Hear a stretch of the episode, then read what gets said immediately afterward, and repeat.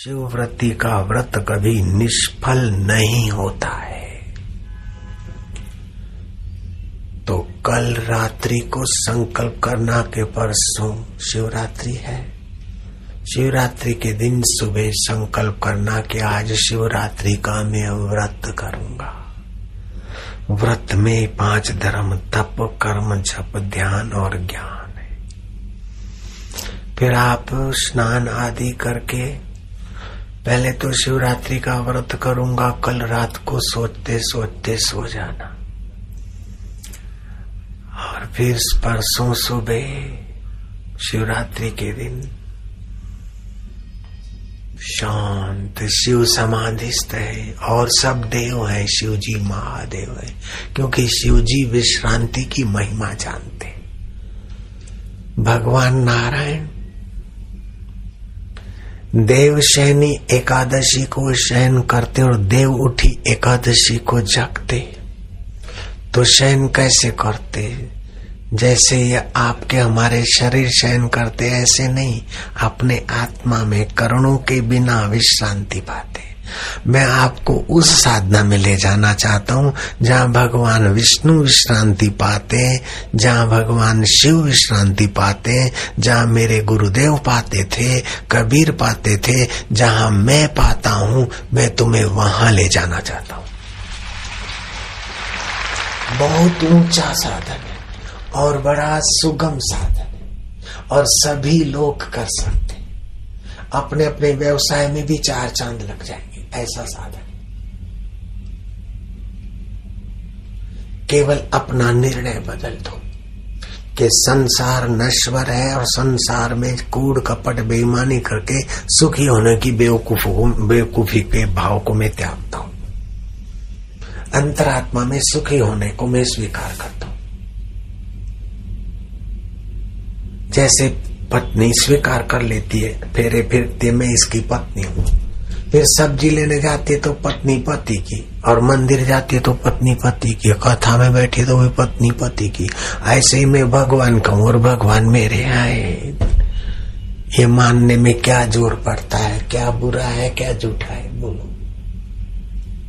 मैं ईश्वर का हूँ और ईश्वर का ही रहूंगा। ईश्वर मेरे है, मैं ईश्वर का हूँ। फिर आप क्या करो? विश्रांति पाने के लिए ये प्राणायाम सीख लिया तुमने। फिर क्या करोगे? शिवरात्रि को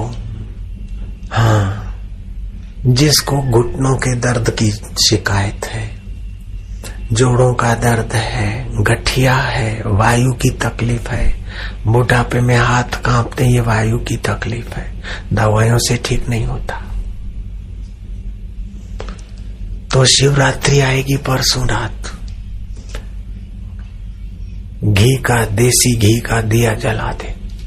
हो सके तो शक्कर, भैंस का घी और गूगल का मिश्रण करके धूप करना शिवरात्रि को। आरोग्य के कारण बहुत बनते हैं इनसे। कितना भी रुग्ण व्यक्ति हो, उसके कमरे में ये धूप करो, उसको रोग के कण नष्ट करने में बड़ी मदद मिलेगी। गूगल, शक्कर, भैंस का घी। आप दिया प्योर गाय के घी का दिया जला सके तो दिया जला लिया। और अगर घुटनों की तकलीफ है, वायु संबंधी तकलीफ है, किसी को पित्त संबंधी होती है, किसी को कफ संबंधी होती है, किसी को वायु संबंधी होती है, 3 में से कोई न कोई तो होता ही है। कफ संबंधी हो तो दाएं नाक से श्वास ले, रम रम जप करे और बाहें से छोड़े 5-6 बार, 2-5 दिन, कफ का प्रभाव कम हो जाएगा। पित्त संबंधी तकलीफ है, गर्मी ज्यादा है, तो बाहें नाक से श्वास ले, हरिओम शांति शांति जपे और दाहें से छोड़े। गुरु गीता का, शिव गीता का थोड़ा जप करे, तुलसी के 5 पत्ते डाल के कटोरी में रखे और फिर वो पानी पत्ते चबा ले, पानी पिया करे। रोज सुबह ऐसा करें, थोड़े दिन में आराम हो जाएगा। अगर शरीर में जलन और गर्मी है, आंवले का पाउडर अथवा तो आंवले का रस का घोल बनाकर शरीर को मत्थे में लगा दे, शरीर में लगा दे, 10 मिनट तक बैठे, बाद में स्नान करे, गर्मी और आंखों की जलन में आराम होगा। बाल झड़ते हैं तो आंवले का रस बालों में लगा दे ताकि बालों की जड़ें मजबूत हो और बाल झड़े नहीं और शरीर की फालतू गर्मी, बेकार की गर्मी जो दुख देती है, गुस्सा देती है, वो ठीक हो जाएगी। लेकिन मैं तुम्हारे शरीर की बीमारियां मिटाने तक की बात मैं राजी नहीं होता हूँ। तुम्हारे जन्म जन्म की 84 लाख में भटकाने वाली बीमारियां वो मिट जाए ऐसा मैं चाहता हूँ। अभी भी ज्ञानी और डॉक्टर बोलते कि तुलसी के पत्ते खाने से मलेरिया नहीं होती, अथवा मलेरिया हुआ है तो 21 तुलसी के पत्ते और 3-4 काली मिर्च चबा के खा ले तो मलेरिया मिट जाती। मेरे को हो गया था, मैंने खाया और मलेरिया मिट गया मेरा। लेकिन अपने तुलसी के पत्ते मलेरिया मिटाने के लिए या याद शक्ति या बुद्धि बढ़ाने के लिए या कैंसर को दूर रखने के लिए नहीं खाते हम। तो तुलसी भगवान की प्रिया है, भगवान की भक्ति देने वाली तुलसी माता है। भगवान को भोग लगाने में किसी भी वस्तु में तुलसी डालते तो भगवान का भोजन प्रिय हो जाता है। तो हमारी ये तुलसी की जो भी सेवन विधि है उससे करते हैं तो तुलसी में जो रोग मिटाने की ताकत है वो तो मिटेंगे, लेकिन भगवान की भक्ति और सद्भाव की वृद्धि मिलती है। ये नजरिया कितना ऊंचा है। अभी विदेश का डॉक्टर कहता है ओमकार का जप करने से ऐसे ऐसे फायदे होते हैं, ये लाभ होते हैं। हर्बर्ट बेंस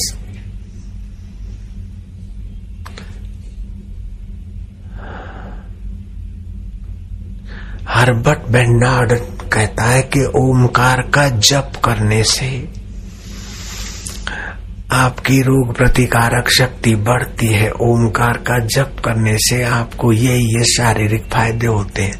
हम हर्बर्ट बेंडार्ड को धन्यवाद देते हैं, लेकिन हम ओमकार का जप केवल इतने फायदे के लिए नहीं करते। ओमकार तो भगवान का स्वाभाविक सीधा नाम है और मंत्रों का शिरोमणि है, इसलिए ओमकार जप हम शिव जी के साथ भी जोड़ देते। ओम नमः शिवाय।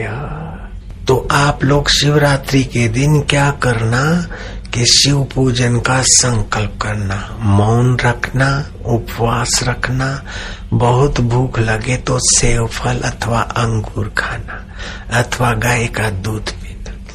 शिवरात्रि का जागरण उसमें व्रतों से बोलते हैं जो वरणीय है, जिसको हम वरण करें, जिससे हमारा दुख और पाप और दीनता छूटे और ऊंचे सुख और ऊंचे पद को पाए। और उस जिसको हम वरण करें उसमें डटे रहने की निष्ठा का नाम है व्रत। तो दिन भर शिवरात्रि का व्रत, रात्रि का जागरण, और वायु तकलीफ है तो आप घी का दिया जलाकर बम बम बम बम बम बम बम बम, ये बीज मंत्र है 1.25 लाख जप करने से जोड़ों का दर्द, गठिया दर्द, वायु संबंधी कई शिकायतें चमत्कारिक रूप से एक रात्रि में शिव जी की कृपा से भाग जाएंगी और शिव जी की प्रसन्नता मिलेगी। नफे में खाली बम बम बम बम। जिसको रोग मिटाना हो और शिव जी की कृपा पाना हो, वायु संबंधी रोग, सभी लोगों के लिए नहीं है। बाकी के लोग क्या करें, पूजा करके फिर प्लूत जप करें शिव तत्व में आराम पाने के लिए। होठ बंद हो जाएंगे मां बोलोगे तो।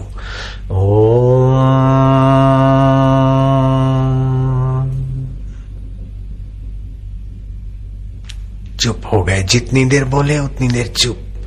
नमो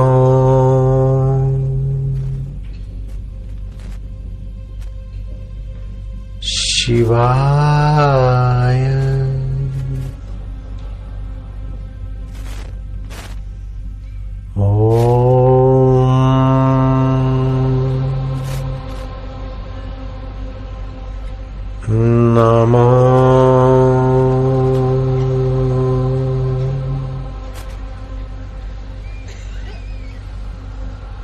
शिवा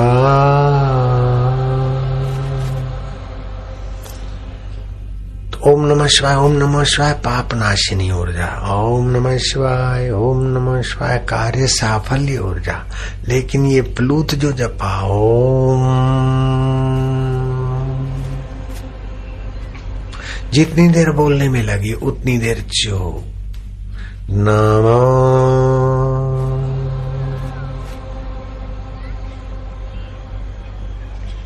शिवाय,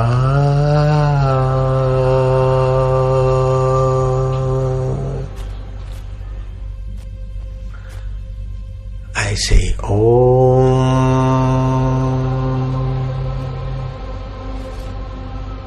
नमो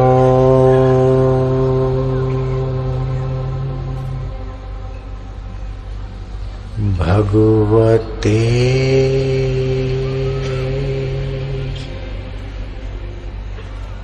वासुदेवा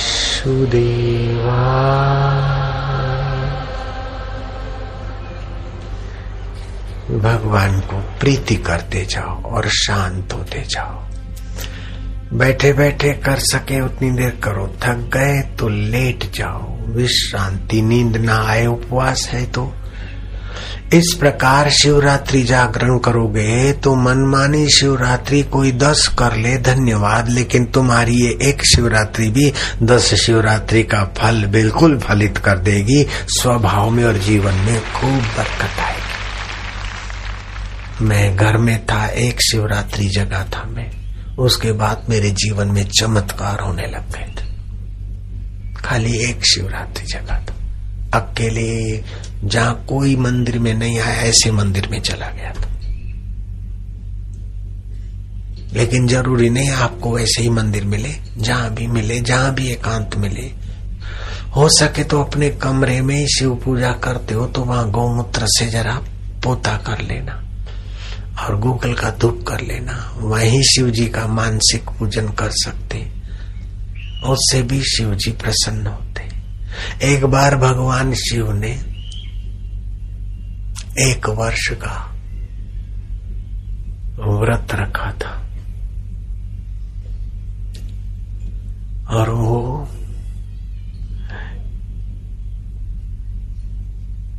खप्पर व्रत रखा था और व्रत रखकर घूमते घूमते त्रिलोकी में विचरण करते करते उज्जैनी में 1 वर्ष शिव जी ने बिताया। उस समय जंगल झाड़ी थी। देवताओं को पता चला तो देवता लोग दर्शन के लिए आए कि शिव जी ने खप्पर व्रत लिया है।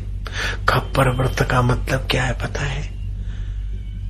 खाली पास में खप्पर रखने का, उसी खप्पर में पानी भर के उपयोग लाना, उसी खप्पर के पानी से बबूत बबूत मल के शरीर को लगाना, जहां नींद आए पड़े रहना। शरीर को जो आवश्यकता है भिक्षा में मिल जाए तो ठीक है, नहीं तो संतुष्ट रहना। मान हो जाए, अपमान हो जाए, अपमान की जगह पे जाना। और अपमान होता है तो किसका होता है देखो, मान होता है तो किसका होता है देखो, सब खप्पर में। आदर तथा अनादर, वचन बुरे त्यों भले। आदर तथा अनादर, वचन बुरे त्यों भले। निंदा स्तुति जगत की, दे जूते के तल्ले। तो कर्णों में रहते हुए कर्ण निरपेक्ष शिव तत्व में व्यक्ति जगे, इसलिए शिव जी ने व्रत रखा था। देवता लोग दर्शन करने जाएंगे ये समझ के मैं दानव ने अपने दैत्यों को हथियार लेकर उज्जैनी में भेजा कि दैत्य तुम लोग शिव दर्शन करने आए भक्त देवताओं को वहीं खत्म कर देना, क्योंकि शत्रु पक्ष के हैं देवता। तो शिव जी को खप्पर व्रत रखने से विश्रांति मिलती और विश्रांति से अंतर्यामीपना चमचम चमकने लगता है। तो शिव जी ने देखा कि मेरा दर्शन करने को जो आने वाले हैं उनको ये मारने के लिए यहाँ झाड़ियों में छुपे हैं। शिव जी ने संकल्प करके अपना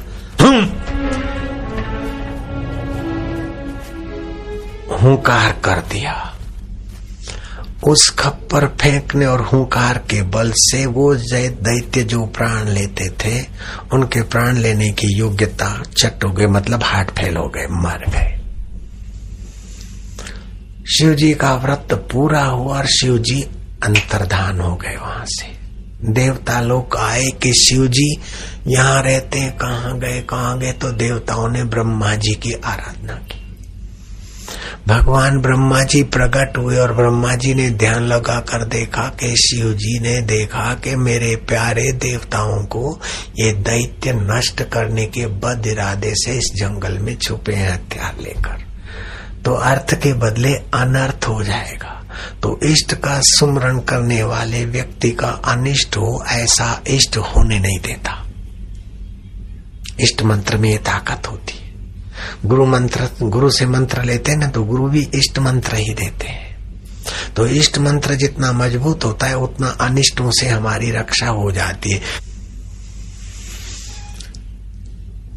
तो जीवन में बहुत बहुत लाभ होते हैं। भगवान शिव ने पार्वती को कहा कि बिना दीक्षा के जीवन व्यर्थ है सती।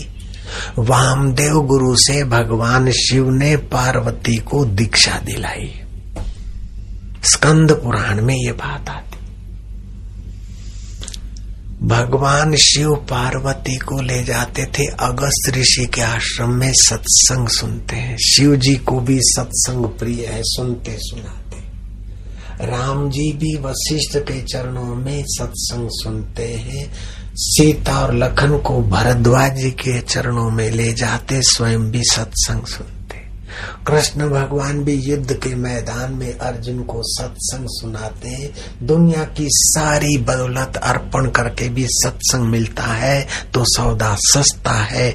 अगर सत्संग मनुष्य जीवन से निकल जाए, व्रत उपवास निकल जाए, तो मनुष्य जीवन अभी जो दिख रहा है उससे बड़ा भयंकर हो जाता। जिन देशों में व्रत का महत्व नहीं है, उपवास का महत्व नहीं है, सत्संग का महत्व नहीं, वे देश भले बाहर से धनाढ्य दिखते लेकिन हिंदुस्तान से बहुत ज्यादा दरिद्र हैं बेचारे। औषधि खाने के बाद भी नींद नहीं आती, ये दरिद्रता की पराकाष्ठा है। भोजन है पचता नहीं है, गाड़ी है बैठ नहीं सकते है, मन है लेकिन शांति नहीं है, बुद्धि है लेकिन बुद्धिदाता में क्या कुछ पता ही नहीं। कितने बेचारे दया के पात्र हैं। मैं तो भारतवासियों को अभी भी धनवान मानता हूं। वो जमाना था कि सोने के बर्तन में भारत के लाल भोजन करते थे। वो जमाना था। युधिष्ठिर ने यज्ञ किया तो 1 लाख साधु ब्राह्मणों को सोने के बर्तनों में भोजन कराकर हाथ जोड़कर प्रार्थना करते, भो भो साधु। राजसू यज्ञ में ये सोने के थाली कटोरे आप दीक्षा में दक्षिणा में स्वीकार कर लो। कुछ ब्राह्मण साधु ले जाते, कुछ बोलते कि असली आत्म सुख करण निरपेक्ष हीरा हमारे पास है। तो ये थाली के जैसे तुम पत्तल छोड़ के उठ जाते हो, ऐसे थालियां छोड़कर उठ जाते थे। वो जमाना था। भगवान शिव जी तो चले गए, खप्पर व्रत पूरा हो गया। देवता लोग विवल हुए। ब्रह्मा जी प्रकट हुए उज्जैनी में महाकाल। ब्रह्मा जी ने ध्यान लगाकर देखा कि ऐसा हुआ था, देवताओं तुम्हारा हनन करने के लिए दैत्य मैदानों ने दैत्य भेज रखे थे। पूरा लंबा चौड़ा जंगल था वहां, इसलिए शिव जी ने तुम्हारी रक्षा के निमित्त खप्पर फेंक दिया उन पर और वे नष्ट हो गए वहीं शिव जी के संकल्प से। और शिव जी यहां से संकल्प करके अंतर्धान हो। देवताओं को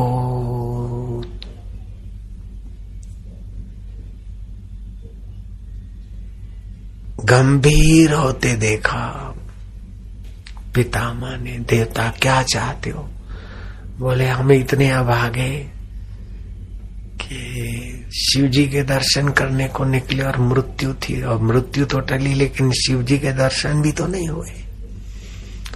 हम भोगों में रहते इसलिए हम योग्य नहीं है शायद। ब्रह्मा जी ने कहा, वत्स, अपने को अयोग्य मानकर निराश मत हो। शिव जी के दो स्वरूप है, एक सैंद्रिक और एक करण सापेक्ष, एक करण निरपेक्ष। ऐसे जीव के भी दो स्वरूप है, एक सशरीर एक निरशरीर। आप समझ रहे ना, बहुत सूक्ष्म ऊंची बात है।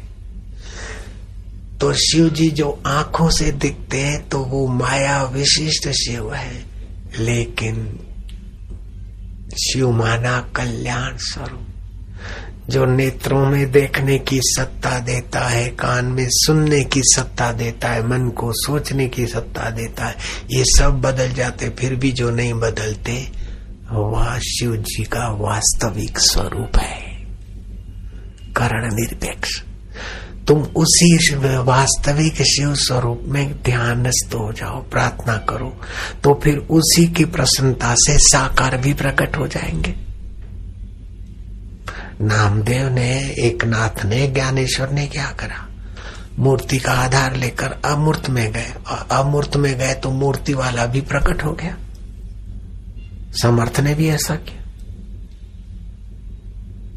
पंचवटी में सियाराम जी आए थे, समर्थ रामदास प्रकट हुए, मिले, लेकिन सिया माना वो भक्ति की धारा और राम माना वो चैतन्य, वो वृत्ति एकाकार हुई तो सियाराम प्रकट हुए। तो ये भक्ति का, सूक्ष्म भक्ति का रहस्य ब्रह्मा जी ने देवताओं को समझाया। तुम चुप हो जाओ, ध्यानस्थ हो जाओ। नास्ति ध्यानम समम तीर्थम। और तुम्हारा संकल्प है, वो आत्मशिव जानते हैं। आप विश्रांति पालो, जो संकल्प है उसको लेकर चुप हो जाओ। अपने आप शिव जी का आत्मा, तुम्हारा आत्मा एकाकार हो जाएगा। शिव जी कृपालु में प्रकट हो जाएंगे। सूरज की किरण चलती है 1,86,000 माइल की गति से, तो 8 मिनट में पहुंचती है। करोड़ों करोड़ों माइल सूरज आपसे हमसे दूर है, लेकिन आपकी आंख की पलक खुलते ही सूरज दिख जाता है। तो आपके मन की गति करोड़ों माइलों से भी ज्यादा तेजी से है। ऐसे आप मन से शिव में आराम करोगे तो शिव मन से यहाँ प्रकट होने में देर नहीं लगेगी। महाराज, देवताओं ने सामूहिक संकल्प था, विश्रांति पाई, और शिव जी देख गए, जान गए कि मेरे प्यारे मुझे साकार रूप में देखना चाहते। शिव जी प्रकट हो गए। देवताओं ने स्तुति की और शिव जी प्रसन्न हुए, और शिव जी ने कहा, वरम ब्रुयात, वरदान मांग लो। और गर्दानी है तो देने बैठते तो आगे पीछे का गणित लगा के नहीं देते। एवं मस्तु बोले, प्रभु, एक तो आपकी भक्ति प्रीति, जैसे आप सर्वस्था में समाधि, काम विजयी हो, भोग पर आपका आए नियंत्रण, और योगेश्वर हो। हे योगेश्वर, आपकी प्रीति भक्ति विश्रांति मिले। दूसरी बात, देवता लोग आएंगे, मैदानों के दैत्यों ने हमको मारने का संकल्प किया, आप नाराज होकर खप्पड़ उछालकर उनको नष्ट कर दिया। लेकिन प्रभु, उन नष्ट हुए दैत्यों की सद्गति हो जाए।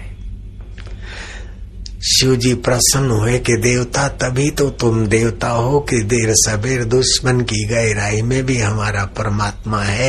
ऐसा नजरिया है देवता, तुम्हारा जय हो, यश बना रहेगा।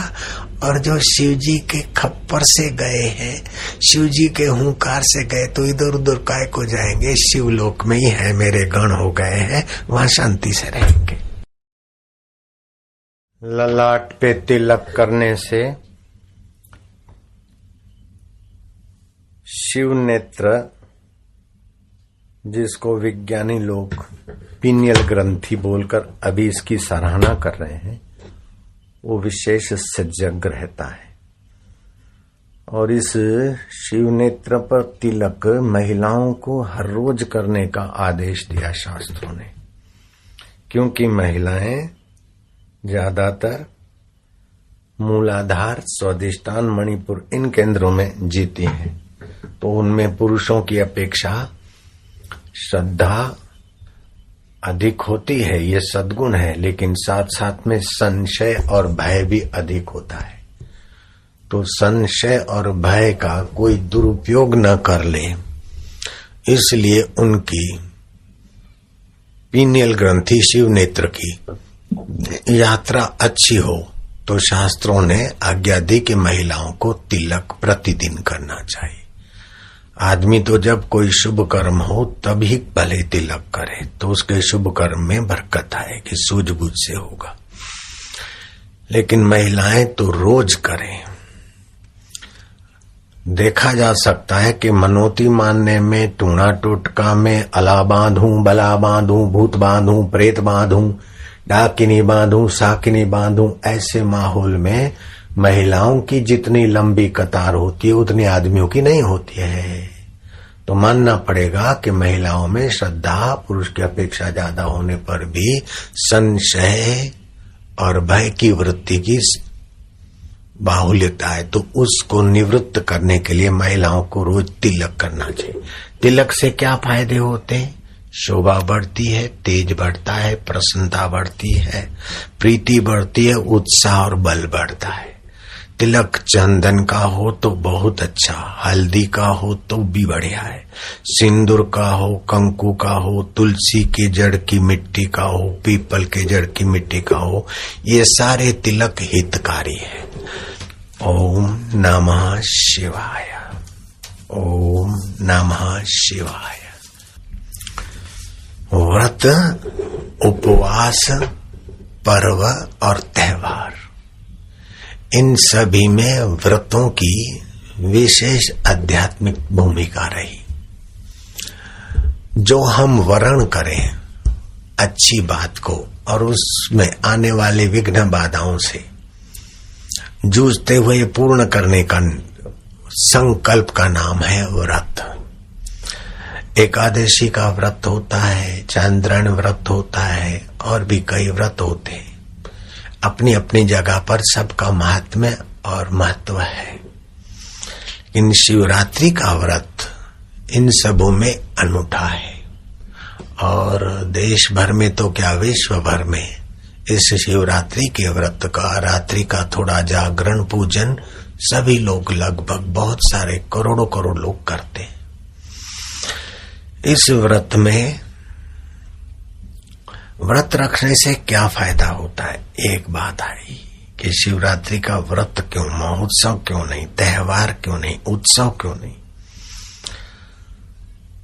ये व्रत रखने से क्या लाभ होता है?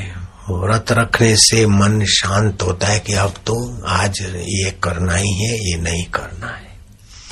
दूसरी बात, कार्य और ध्येय की सिद्धि में दृढ़ विश्वास बनता है। तीसरी बात, सात्विकता बढ़ती है। चौथी बात, साधना में मन का सहयोग मिल जाता है कि अब तो ये करना है। पांचवी बात, संकल्प शक्ति का विकास होता है। छठी बात, शरीर इंद्रिय पर कुछ नियंत्रण का सामर्थ्य बढ़ता है। सातवीं बात, संकल्प शक्ति, इच्छा शक्ति बढ़ती है, सात्विक इच्छा शक्ति बढ़ती है, जिसको बोलते हैं आशीर्वाद, दुआ। तो जिसके जीवन में व्रत नियम नहीं है उसके संकल्प में बल नहीं है, उसके आशीर्वाद में भी बल नहीं होता।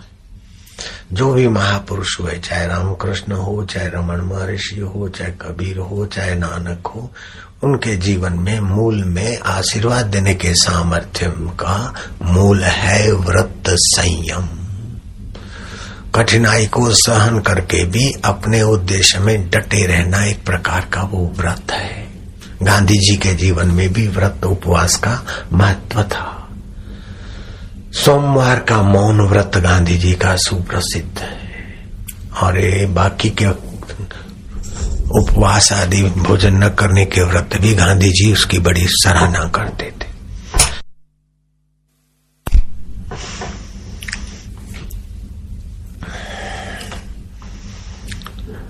महान आयुर्वेदज्ञ वाकबड़ से देवों के वैद्य अश्विनी कुमार रूप बदलकर परीक्षा लेने को आए।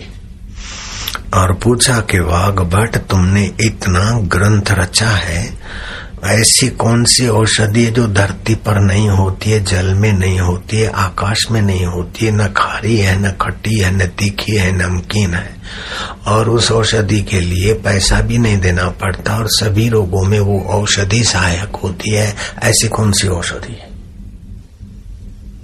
देवताओं के वैद्यों ने पूछा मनुष्य के वैद्यों से, वाघ भट्ट से पूछा। अश्विनी कुमार देवताओं के वैद्य है।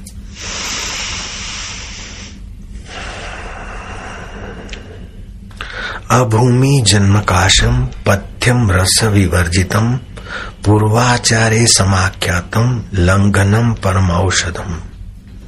वाघभट ने कहा जो भूमि में पैदा नहीं होती, जल में पैदा नहीं होती, आकाश में पैदा नहीं होती, लेकिन वह सभी के लिए पथ्य है, वो औषधि है। अभूमि जन्मकाशम पथ्यम रस विवर्जितम पूर्वाचार्य समाख्यानम लंघनम परम औषधम। लंघन मतलब उपवास परम औषध है। रोग आ गया हो तो आप आराम और उपवास करें तो बहुत सारे रोग के कण जठरा स्वाहा कर देती, क्योंकि शरीर की जीवनी शक्ति का कर्तव्य ही हो जाता है शरीर को स्वस्थ करना। तो उपवास से रोग प्रतिकारक शक्ति बढ़ती है, उपवास से शरीर में छुपे हुए रोगों के कण दोष स्वाहा होते हैं, उपवास से मन शांत होता है, उपवास से कार्य देह की सिद्धि में दृढ़ता आती है। गांधी जी भी सत्याग्रह के उपवास से अंग्रेजों को भगाने में इसका उपवास का भी गांधी जी को मदद तो मिली। उपवास का एक लौकिक अर्थ होता है और दूसरा आध्यात्मिक अर्थ होता है। लौकिक अर्थ होता है कि हम आहार ना करें, इसको बोलते उपवास। तो आहार तीन प्रकार का होता है। आहारंती आहार, जो हम बाहर से अंदर ले उसको आहार बोलते हैं। तो देखने को, सुनने को, सूंघने को भी बाहर से अंदर लेते हैं, ये सूक्ष्म आहार है। विचारों को और तात्विक विचारों को ये सूक्ष्म द्रव्य आहार है। और अन्न, फल, औषध आदि जो कुछ दूध पानी खाते हैं ये स्थूल आहार है। तो स्थूल आहार, सूक्ष्म आहार और सूक्ष्मतर आहार। तो उपवास के दिन में स्थूल आहार का नियंत्रण करके सूक्ष्म आहार सात्विक ले और सूक्ष्मतम आहार अंतःकरण में प्रकट हो जाए तो हो गई महाशिवरात्रि। लाभ ऐसा होगा कि करोड़पति को भी वो समता मिलना संभव नहीं, अरबपति के जीवन में भी वो आंतरिक आनंद और शांति और खुशहाली संभव नहीं जो उपवास व्रत वाले को सहज में मिल जाती। साधारण आदमी, सुख सुविधाओं में जीने वाला आदमी को जरा सा दुख और असुविधा आ जाए तो जितना खिन्न और अशांत हो जाता है, अथवा सफलता मिल जाए तो जितना हर्षित हो जाता है, उतना व्रती के जीवन में हर्ष और शोक के धक्के नहीं लगते। हर्ष और शोक के धक्के जितने कम लगेंगे उतना उसकी आध्यात्मिक उन्नति और मानसिक उन्नति मानी जाती है। सिख धर्म के आदि गुरु ने कहा, हर्ष शोक जाके नहीं वैरी मित समान, कह नानक सुन रे मना मुक्त ताही ते जान। उसने मनुष्य जीवन में मुक्ति का फल पा लिया। तो व्रत, उपवास और चित्त की समता आपको मुक्त आत्मा बनाने में बड़ी महत्व की भूमिका निभाती है।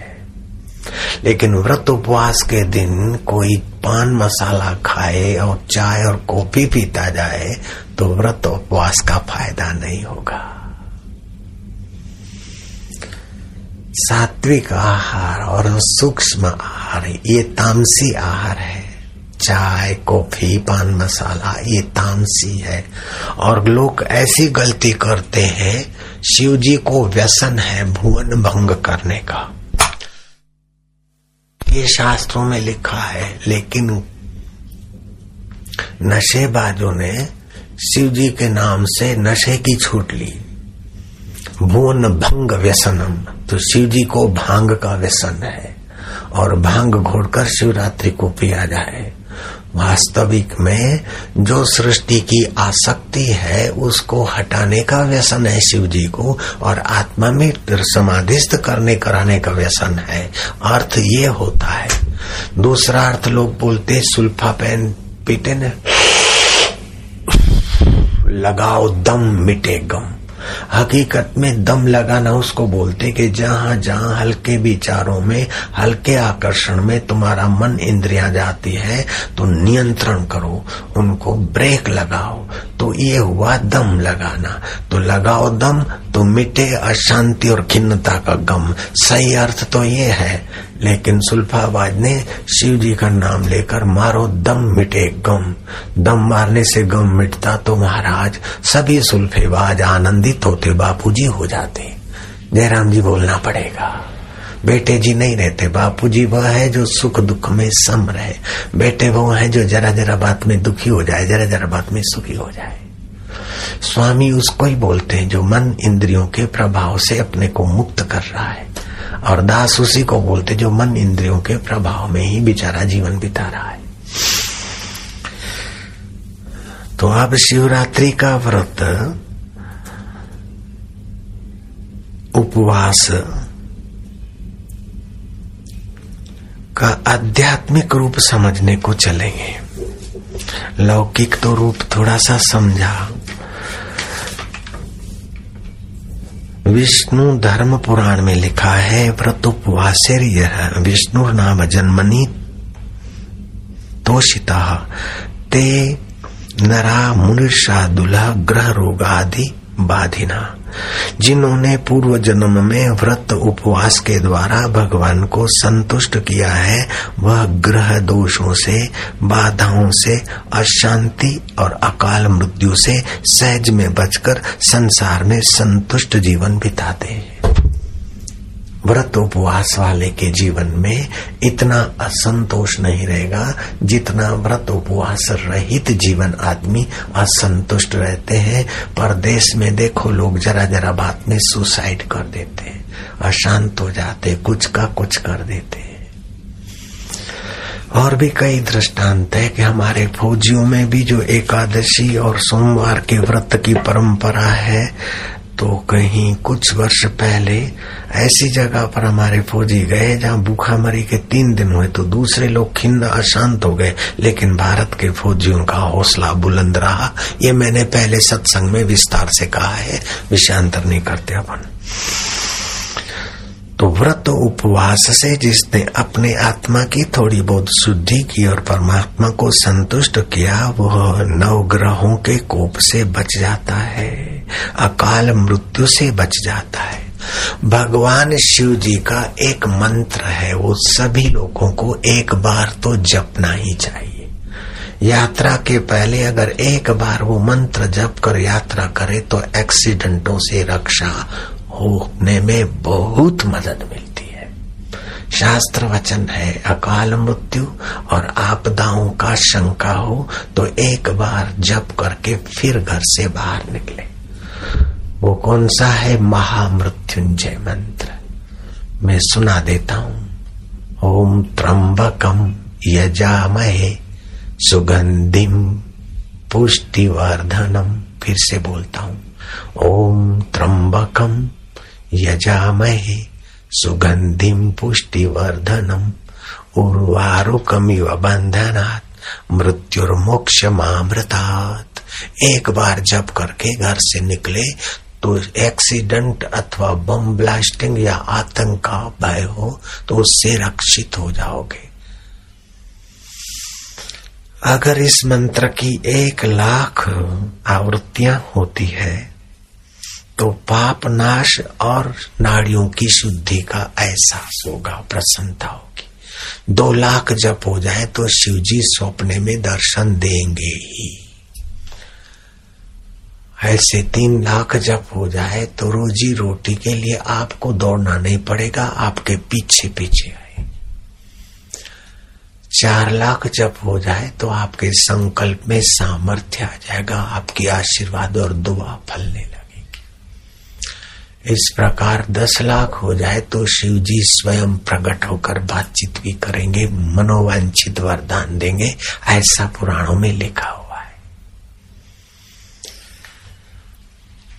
तो शिव जी के 2 स्वरूप हैं, एक व्यक्त स्वरूप और दूसरा अव्यक्त स्वरूप।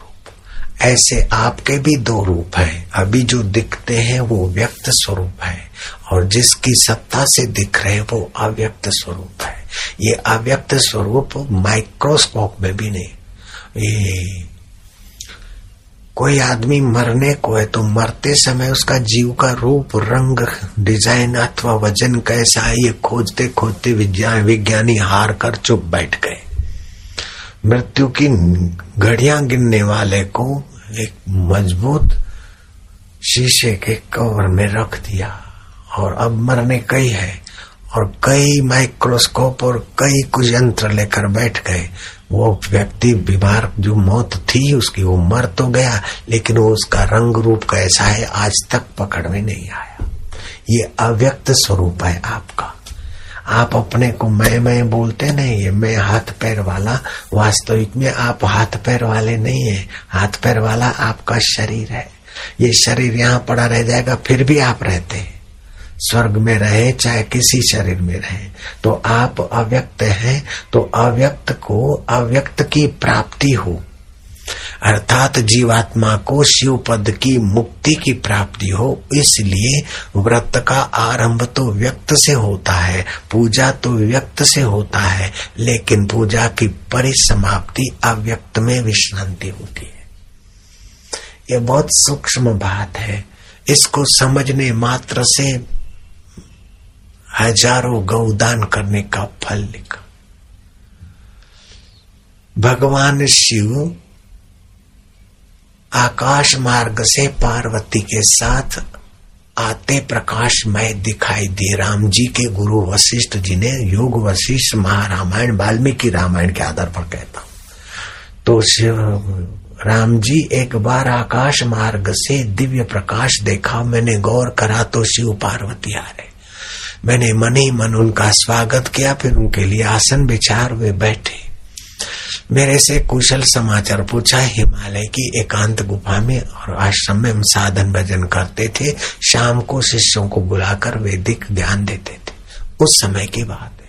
शिव जी ने हमसे पूछा, मुनि शार्दुल, तुम्हें यहाँ गंगा जी का शीतल जल तो मिलता है, फल फूल और तमाल के वृक्ष फल फूल आदि तो सुव्यवस्थित, आपकी तपस्या चल रही है। कुशल समाचार पूछने के बाद मैंने शिव जी को प्रार्थना की कि प्रभु मेरे को एक प्रश्न पूछना है। शिव जी ने कहा, मुनि शार्दुल पूछो, संत कुछ भी पूछते हैं तो समाज के हित में ही होता है। तो शिव जी से पूछा मैंने कि वास्तविक शिव की उपासना क्या है, वो कौन देव है जो अब सहज में ही प्रसन्न हो, और वो कौन देव है जिससे मिलने के बाद जीवात्मा की मुक्ति होती है, और वो वास्तविक देव क्या है, व्यावहारिक साकार देव क्या है और तात्विक देव क्या है। इस प्रकार के गूढ़ प्रश्नों का उत्तर भोलेनाथ आपके सिवाय कौन दे सकता है। भगवान चंद्रमूली प्रसन्न वदन बोले कि मुनि शार्दुल, इस प्रसंग को सुनना सुनाना शिव के वास्तविक पूजा के फल को प्राप्त करने के बराबर है। ये मैं आपको योग वशिष्ठ महारामायण वाल्मीकि रामायण के आधार पर सुना रहा हूं। शिव जी ने कहा कि इंद्र भी वास्तविक देव नहीं है, वरुण भी वास्तविक देव नहीं है, कुबेर भी वास्तविक देव नहीं है, और तुम भी वास्तविक देव नहीं हो, मैं भी वास्तविक देव नहीं हूँ। लेकिन वास्तविक देव जो तुम्हारे, हमारे और इंद्र के अंदर छुपा है वो अव्यक्त आत्मा परमात्मा शिव वास्तविक देव है, और उसी देव का ये अभिव्यक्त संसार और शरीर है। जो 10 कोस नहीं चल सकते, 10 कोस बराबर 32 किलोमीटर, जो 10 कोस नहीं चल सकते हैं उनके लिए 2 फलांग भी चलना अच्छा है। जो वास्तविक शिव तत्व का ज्ञान और सत्संग नहीं पा सकते उनके लिए ऋषियों ने बाह्य शिवलिंग की पूजा का विधान किया है और उसमें बिली पत्र चढ़ाने का विधान किया। बिली पत्र वायु दोष शामक होते हैं, इसलिए सावन महीने में बिली पत्र की पूजा की विशेषता है। और बिली पत्र के वातावरण से सत्व की वृद्धि होती है और बिली पत्र में 3 पत्ते होते हैं, तो जीवन में सत्व गुण भी है, रजोगुण भी है, तमोगुण है। इसी से यह सव्यक्त शरीर चलता है, लेकिन ये हो के बदल जाते हैं। फिर भी जो नहीं बदलता है उस शिव की स्मृति याद आए अंतरात्मा में, इसलिए बिली पत्र चढ़ाकर शिव की पूजा का विधान है। फिर शिव की पूजा पंचामृत से की जाती है, दूध, दही एवं शहद आदि। तो ये पंचामृत क्या है कि पंच भौतिक स्थूल शरीर और पंच भौतिक ये जगत जिस आत्म शिव से संचालित है, उसी शिव को सर्वश्रेष्ठ सर्वोपरि जानकर उसी की पूजा स्मृति की याद लाने के लिए पंचामृत से पूजा कही गई है। नारायण नारायण।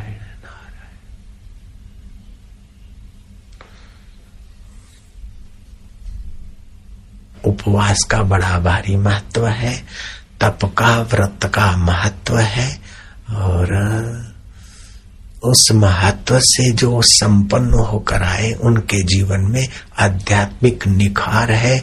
लौकिक सुख सुविधाएं होने पर भी बुद्ध पुरुष जैसे सिद्धार्थ लौकिक भोग में नहीं रुके। या कबीर जी को क्या कमी थी, नानक को या और महापुरुष मीरा आदि को, फिर भी पूर्व काल के व्रत उपवासों ने उनको रानी पद के ऐश आराम को तुच्छ दिखाकर आत्मपद और भगवत प्रीति। ऐसे ही अकबर की प्रेयसी ताज को क्या कमी थी, अकबर के तरफ से तो उसका ताज नाम रखा गया था अमिदा का, फिर भी पूर्व का कोई जप तप था, कृष्ण की भक्ति में ऐसी मशगूल हो गई कि श्री कृष्ण के साथ वार्तालाप करने का अवसर मिलता था।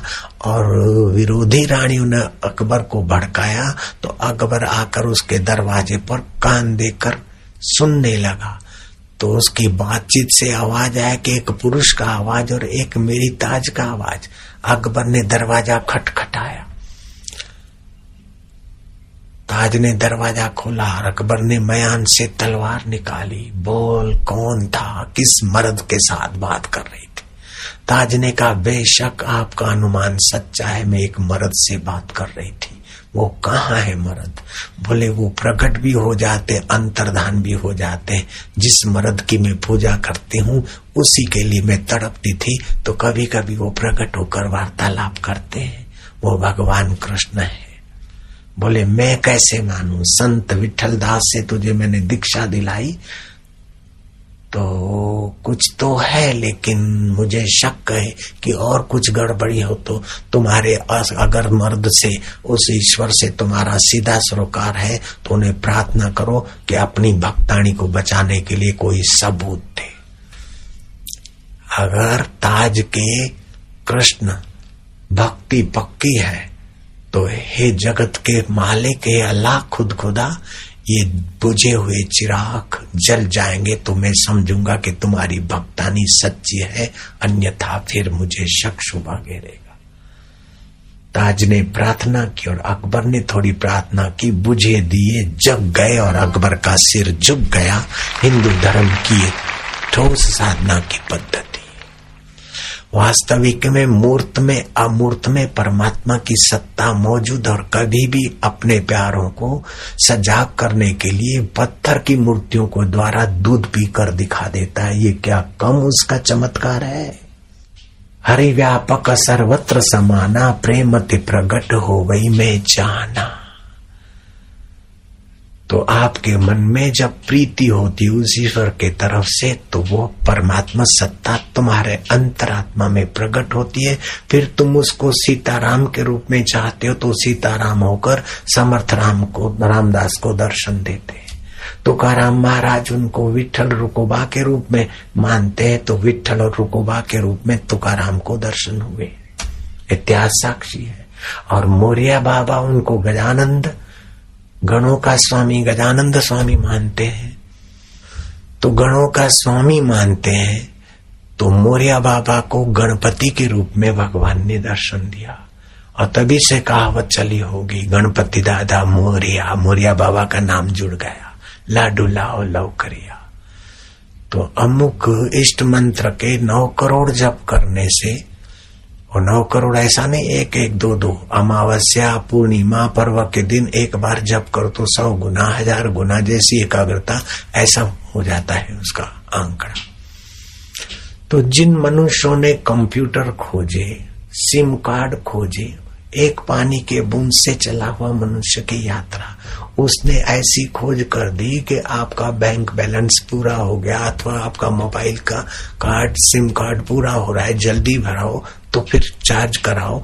जब उनके कंप्यूटर सिस्टमेटिक काम कर लेते हैं तो ईश्वर की सृष्टि का कैसा कंप्यूटर होगा, मनुष्य की कल्पना के बाहर है, लेकिन ईश्वर की सत्ता को माने बिना कोई चारा ही नहीं। ऐसी कौन सी सत्ता है जो आप कोई नहीं देखता और बुरा करते तो दिल में धड़कने बढ़ जाती है?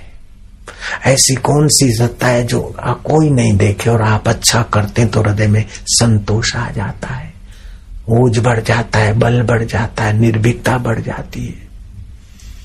तो उस परम सत्ता का नाम रोम रोम में रम रही है तो राम, कर्षिता आकर्षित करती तो उसका नाम कृष्ण, और वो मंगलकारी इसलिए उसी का नाम शिव है।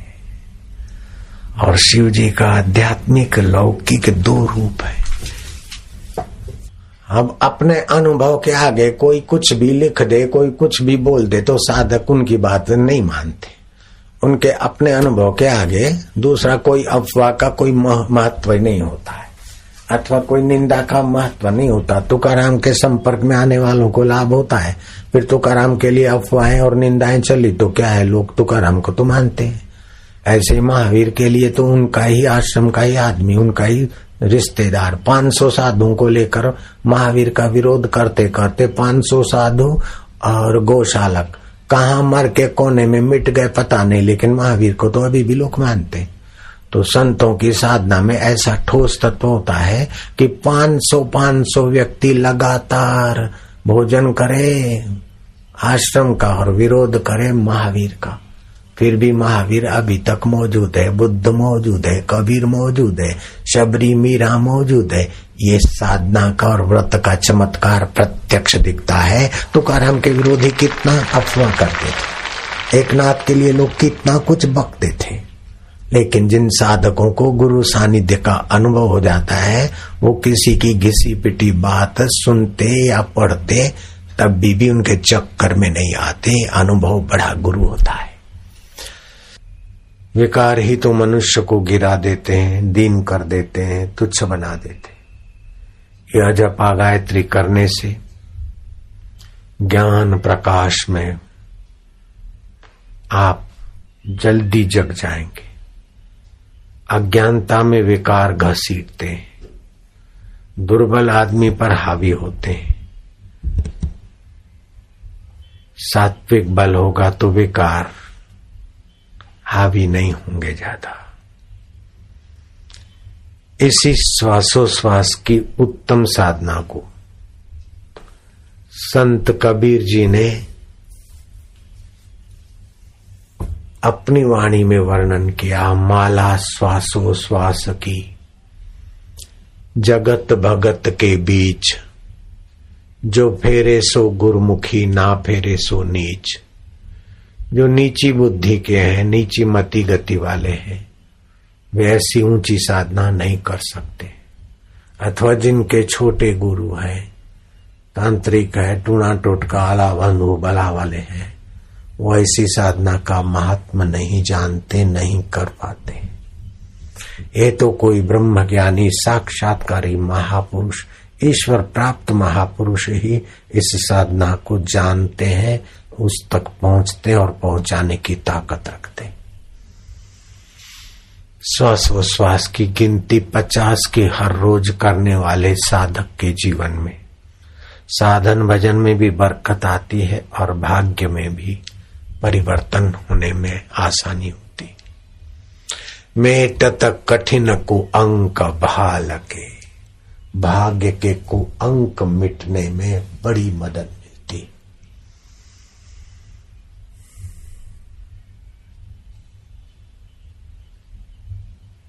इंद्रियों का स्वामी मन है और मन का स्वामी प्राण है। जिसका प्राण तालबद्ध है वो लंबी आयुष्य का धनी होता है। समझो 40 साल चले उतने श्वास लेकर आया है, लेकिन ये साधना करेगा तो उतने श्वास में 45-50 साल निकाल लेगा। हम 21,600 श्वास हर रोज खर्च करते हैं, उसमें 10,000 लीटर श्वास लेते छोड़ते हैं। 13 किलो भोजन, 12 किलो भोजन की शक्ति उसी से हम लेते हैं। 1 किलो भोजन अन्न फल दूध आदि से मिलता है, 2 किलो पानी लेते हैं और 12 किलो श्वासोश्वास के द्वारा पोषण लेते हैं। वो हवामान शुद्ध हो तो बहुत अच्छा है। कुत्ता 1 मिनट में 50 श्वास छोड़ता है। कम आयु 14 वर्ष के आयुष्य में तो मर ही जाना है उसको। घोड़ा 35 श्वास लेता है, 30 वर्ष जीता है। हाथी 1 मिनट में 20 श्वास लेता है और कछुआ 1 मिनट में खाली 5 श्वास ही खर्च करता है, 400 वर्ष तक जी सकता है। मनुष्य 1 मिनट में 15-14-15 श्वास खर्च करता है। अगर ये श्वासोश्वास गिने तो 1 मिनट 12 श्वास में ही पूरा कर लेगा, 11 श्वास में, 10 श्वास में भी पूरा हो जाएगा। 10, 20, 30, 40% अपना श्वास की मूड़ी उसकी बच जाएगी। आप 60 साल 3 महीने 6 दिन 2 घंटा ऐसे आयुष्य नहीं लेकर आते। 2 खरब 2 अरब 5 करोड़ 4 लाख 3,000 200 और 3 श्वास है तो आप 4 नहीं ले सकते। श्वासों पर आयुष्य होती है।